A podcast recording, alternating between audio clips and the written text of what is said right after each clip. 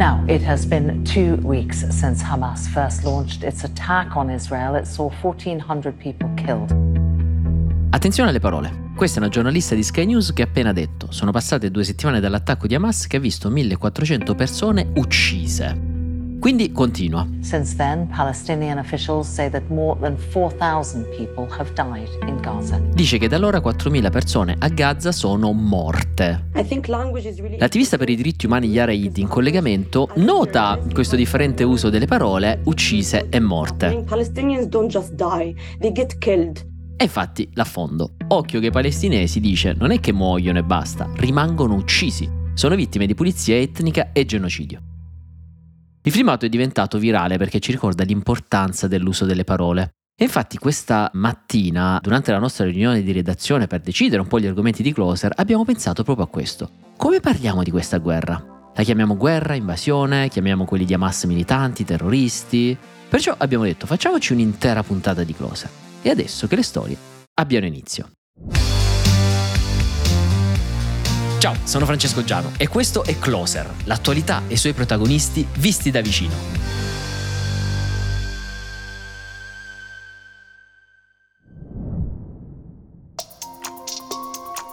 Venerdì la BBC ha annunciato che avrebbe smesso di usare la parola militanti per descrivere gli uomini di Hamas, meglio chiamarli terroristi. La parola terroristi è stata usata anche dalla CNN e Fox News per descrivere gli uomini armati di Hamas che hanno ucciso 1400 persone il 7 ottobre. Ci sono state varie polemiche. Ora è uscito un bellissimo articolo del Washington Post che parla proprio delle riflessioni che stanno avvenendo all'interno delle redazioni giornalistiche americane ma un po' di tutto il mondo sull'uso delle parole.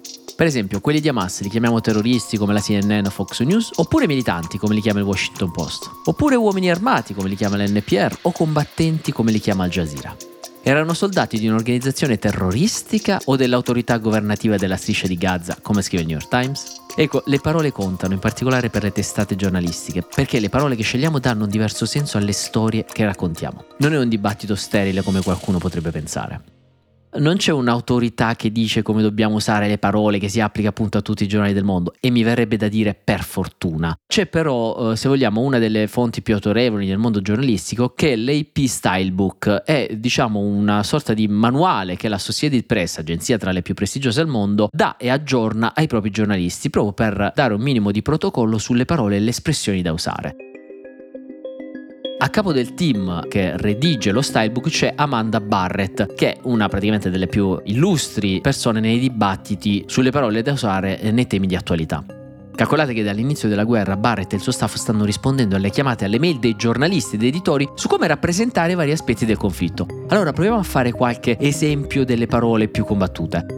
Primo, quelli di Hamas si chiamano terroristi o miliziani. Le organizzazioni giornalistiche hanno usato quattro parole diverse per indicarli: miliziani, terroristi, uomini armati, combattenti. In generale, lo stylebook dell'Associated Press sconsiglia di usare il termine terrorista perché lo ritiene politicizzato e applicato a volte in maniera incoerente. Sebbene comunque lei stessa dice che il governo degli Stati Uniti e tanti altri paesi hanno designato Hamas come un'organizzazione terroristica. Altro esempio, il termine occupazione. Quello che Israele sta facendo nei confronti della striscia di Gaza è un'invasione? Secondo lo stylebook dell'AP il termine è un po' problematico. Sebbene Israele controlla la maggior parte dei confini delle infrastrutture di Gaza, dice la Society Press, Israele ha comunque ritirato i suoi soldati e gli insediamenti dei coloni nel 2005. Come alternativa, lo stylebook eh, raccomanda ai suoi giornalisti di descrivere la situazione piuttosto che etichettarla. Altra questione, la parola evacuazione. L'invito eh, di Israele nei confronti dei residenti del nord di Gaza a lasciare appunto la striscia di Gaza è stato un ordine di evacuazione, come alcuni hanno sostenuto, oppure una pulizia etnica. Secondo lo stylebook è giusto chiamarla evacuazione. Ci sono poi ancora temi molto più generali. Come chiamiamo questa cosa che sta avvenendo? Alcuni giornalisti infatti non sono nemmeno sicuri di come riferirsi a quello che sta avvenendo. È una guerra o semplicemente un conflitto? E chi sono gli avversari in campo? Israele e Gaza? Israele e Hamas? Israele e la Palestina o i palestinesi? Sempre Amanda Barrett riconosce che ciascuna parola, ciascun significato trasmette un significato leggermente diverso. Per la cronaca, lo stylebook dell'Associated Press raccomanda di usare il termine guerra tra Israele e Hamas o semplicemente la guerra Israele-Hamas, ma con la W di war minuscola. Altre testate giornalistiche stanno aggiornando appunto i propri stylebook. La settimana scorsa sempre il Washington Post ha scritto noi abbiamo deciso che l'attacco di Hamas lo chiameremo come atto di terrorismo e non altro. Abbiamo tra l'altro eliminato la definizione di invasione quando ci riferivamo agli attacchi di Hamas per chiamarli appunto attacco o incursione. Altri esempi stanno riguardando l'uso dei social da parte dei singoli giornalisti. Il Los Angeles Times, ad esempio, ha, non dico aperto un'inchiesta, però sta indagando su alcuni tweet di Sara Yassin, una giornalista che ha ripubblicato dei tweet che utilizzavano i termini genocidio e eh, pulizia etnica per ridescrivere la risposta militare di Israele ad Hamas. Un portavoce del Times, però, alla fine ha difeso Yassin dicendo condividere i post o contenuti di altri non equivale necessariamente a sostenerli. La BBC nel frattempo ha affermato di aver avviato un'indagine su sei giornalisti della sua sede distaccata, che fondamentalmente sono stati accusati di pregiudizi anti-israeliani. Tra le altre cose avevano twittato dei contenuti che paragonavano i militanti di Hamas ai combattenti della libertà.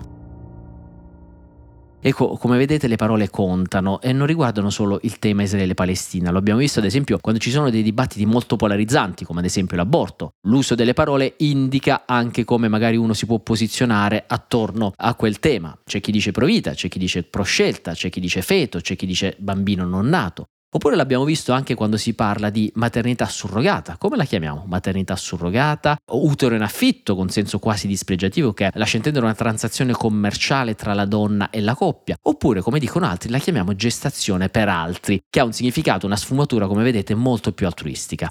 Ecco, non ho certezze, è molto interessante il dibattito, è utilissimo che si continui a dibattere, secondo me, in una maniera sempre civile. Ho trovato molto interessante la raccomandazione del, dello stylebook dell'Associated Press che dice, piuttosto che etichettare qualcosa, cerchiamo di descriverla, che è un po' è il mestiere del giornalista, no? cioè raccontare e descrivere nella maniera più dettagliata possibile quello che sta avvenendo.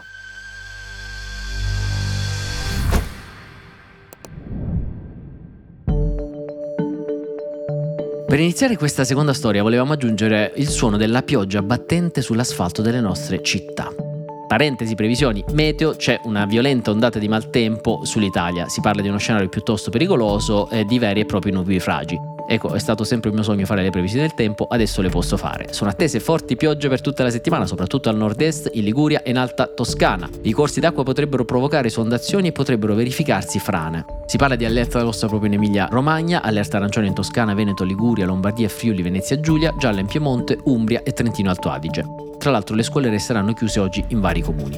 Quindi fondamentalmente siamo di nuovo qui. Prima ci sono le siccità e poi le alluvioni e ormai è difficilissimo stare dietro a un andamento che oscilla tra due estremi. Ma a proposito di parole sempre, è giusto chiamare tutto questo maltempo? L'ho chiesto a Silvia Lazzaris, autrice di Will, che si occupa anche di questi temi. Ciao Fra. Allora, c'è chi dice di non chiamarlo assolutamente maltempo e chiamarlo invece crisi climatica perché dire maltempo significherebbe omettere il contesto e condannare le persone a un senso di impotenza tra l'altro in un momento in cui invece è ancora possibile fare qualcosa per cambiare la situazione. Quindi l'idea è che chiamarlo maltempo è sbagliato, perché non darebbe l'idea della crescente prevedibilità di questi eventi. E la comunità scientifica ci dice che gli eventi meteorologici estremi aumentano per via del cambiamento climatico. Esatto. Allo stesso tempo però per essere onesti intellettualmente dovremmo fare attenzione a non buttare tutto nello stesso calderone perché è un po' rischioso attribuire automaticamente qualsiasi evento meteorologico estremo alla crisi climatica. L'attribuzione è tipo questo processo scientifico lunghissimo che richiede mesi e si fa proprio per capire se un evento è arrivato per il cambiamento climatico oppure per la naturale variabilità del meteo. In questo senso, secondo me, chi fa informazione ha due responsabilità, quella di fornire il contesto, ma anche quella di non anticipare la scienza. Quindi facciamo attenzione a buttare tutto nello stesso calderone, ci dice Silvia. Quello che possiamo dire però è che la crisi climatica aumenta la frequenza e l'intensità degli eventi meteorologici estremi. Gli scienziati che si occupano di clima non sono affatto sorpresi da quello che sta succedendo perché i loro modelli consentono già di prevedere a grandi linee questi eventi. Quindi questi eventi si possono prevedere, ma quello che non è ancora chiaro a tutti è il legame che esiste tra il riscaldamento globale ed eventi meteorologici estremi e con quale facilità questi eventi si possono prevedere. Allora, partiamo dalle basi. Le precipitazioni dipendono dal comportamento dell'aria e dell'acqua. Agli scienziati basta guardare come si comportano l'aria e l'acqua quando aumenta la loro temperatura. Più aumenta la temperatura degli oceani, più l'acqua evapora dai mari. E più l'aria si riscalda, più può trasportare vapore acqueo. La capacità aumenta di una cosa del tipo 7% per ogni grado di riscaldamento. E così c'è sempre più acqua nel cielo pronta a precipitare, che prima di tornare ai mari ovviamente prima o poi dovrà cadere da qualche parte. Questo aumenta la frequenza di piogge torrenziali. Ora, siccome già sappiamo che ci alterneremo sempre di più tra momenti in cui di acqua ce n'è troppa e momenti in cui di acqua ce n'è troppa poca, dobbiamo fare qualcosa per adattarci. Silvia mi ha raccontato alcune possibili soluzioni. Potremmo intanto creare sistemi di raccolta dell'acqua più capillari, che quindi ci aiutino a limitare sia gli effetti delle alluvioni, perché a quel punto l'acqua verrebbe fatta fluire esattamente dove deve andare, che quelli delle siccità, perché avremo acqua da usare quando ne piove poca. Poi potremmo ridurre le perdite degli acquedotti, coltivare piante che possano resistere meglio ai periodi siccitosi e così via. Di certo dobbiamo capire che reagire al cambiamento climatico non significa più soltanto abbassare le emissioni del nostro paese, significa preparare quel paese alle conseguenze del riscaldamento globale che sono già qui per restare.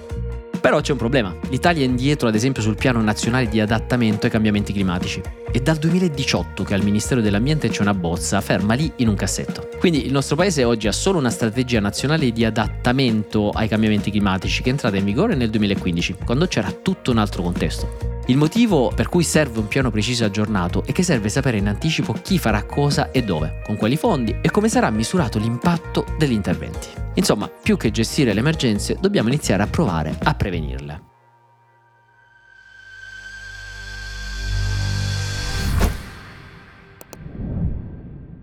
Mi dite cosa vi ho fatto? È da una vita che sono lontano per i diritti delle persone.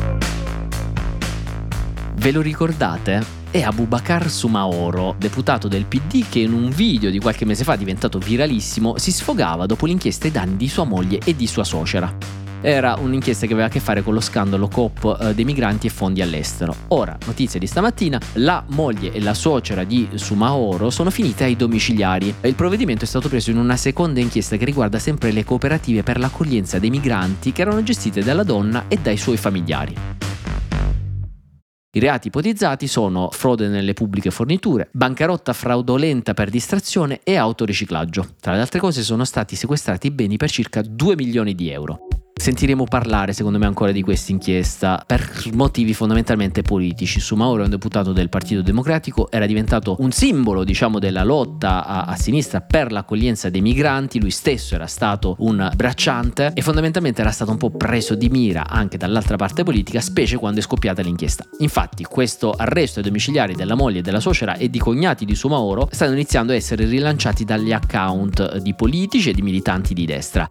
Va detto che a oggi non è mai emerso nulla su alcuna responsabilità individuale di Sumaoro. Ma visto che secondo me continueremo a parlare di questa inchiesta, volevo farvi un attimo il quadro di cosa è successo e di cosa riguarda appunto uh, l'inchiesta. Come racconta Repubblica, la famiglia della moglie di Sumaoro si è occupata a lungo, inizialmente in provincia di Latina e poi in diversi centri italiani, di ospitalità ai richiedenti asilo e ai minori non accompagnati. In particolare loro gestivano una coop chiamata Caribou e il concorso chiamato AID. Entrambe erano state messe in liquidazione dopo l'inchiesta un anno fa. Fondamentalmente l'accusa è abbastanza semplice ed è qualcosa che abbiamo visto già in passato, ovvero tu cooperativa ti prendi i soldi dello Stato per garantire dei servizi all'accoglienza dei migranti, quei servizi glieli dai in maniera molto sciatta in modo da risparmiare, fare la cresta e incamerarti quei soldi che hai ottenuto. Esempio, ricevi un milione di euro da spendere nell'accoglienza ai migranti, ne spendi 500.000 e gli altri 500.000 te li intaschi. Come scrive il procuratore capo di Latina che ha chiesto appunto l'arresto domiciliare, dice queste cooperative fornivano un servizio completamente inadeguato e comunque difforme rispetto a quello pattuito. Tra i problemi che abbiamo segnalato c'erano ospiti in sovrannumero nelle residenze, alloggi fatiscenti, arredi inadeguati, condizioni igieniche carenti, riscaldamento assente o inadeguato, acqua calda carente, cattiva conservazione delle carni, cibo insufficiente, umidità e muffe, scarsa pulizia e tante altre cose. In pratica, scrive Repubblica, lo Stato ha pagato profumatamente per accogliere i migranti, ma le cooperative dei familiari di Sumaoro, stando alle indagini svolte, avrebbero lasciato chi fuggiva dall'Africa senza cibo, con pochi vestiti e al gelo. Grazie a questo giochino le COP sarebbero riuscite a ottenere considerevoli risparmi di spesa e dunque considerevoli profitti. Profitti a loro volta utilizzati per spese varie, come alberghi, ristoranti, abbigliamento di lusso, accessori, gioielli e investimenti fondamentalmente del tutto estranei alle finalità del servizio pubblico. Non so se vi ricordate, nella polemica ci fu un'espressione sfortunata per Sumaoro che forse intendeva tutt'altro. Comunque, davanti ai giornalisti che gli chiedevano conto dei numerosi selfie fatti dalla moglie con abiti griffati, lui disse serve anche a sinistra il diritto all'eleganza, il diritto al lusso, che è una cosa anche abbastanza condivisibile, no? Cioè nessuno vuole essere giudicato per come si veste. L'unica accusa che gli fecero, sì, esiste il diritto all'eleganza e al lusso, ma non con i soldi di altri. Ecco, al momento sul profilo Twitter di Abubakar Sumaoro c'è ancora fissato un post in cui lui dice io con le indagini della procura non c'entravo e non c'entro nulla. Parlare di caso Sumaoro, come ancora fanno certi giornali, è strumentale e diffamatorio. Noi continueremo a seguire appunto questa indagine perché ci dice molto sul legame tra le indagini, i media e come le inchieste vengono cavalcate anche a livello politico per magari combattere l'avversario. Con questo io vi saluto, vi ricordo di lasciarci sempre i vostri feedback e noi ci sentiamo alla prossima puntata. Closer è un podcast di Will scritto da Francesco Giano e Carlo Notar Pietro. Cura editoriale Francesco Zaffarano. Post produzione a cura di Cora Media. Supervisione suono e musica Luca Micheli. Post produzione e montaggio Emanuele Moscatelli. Coordinamento di post produzione Matteo Scelza.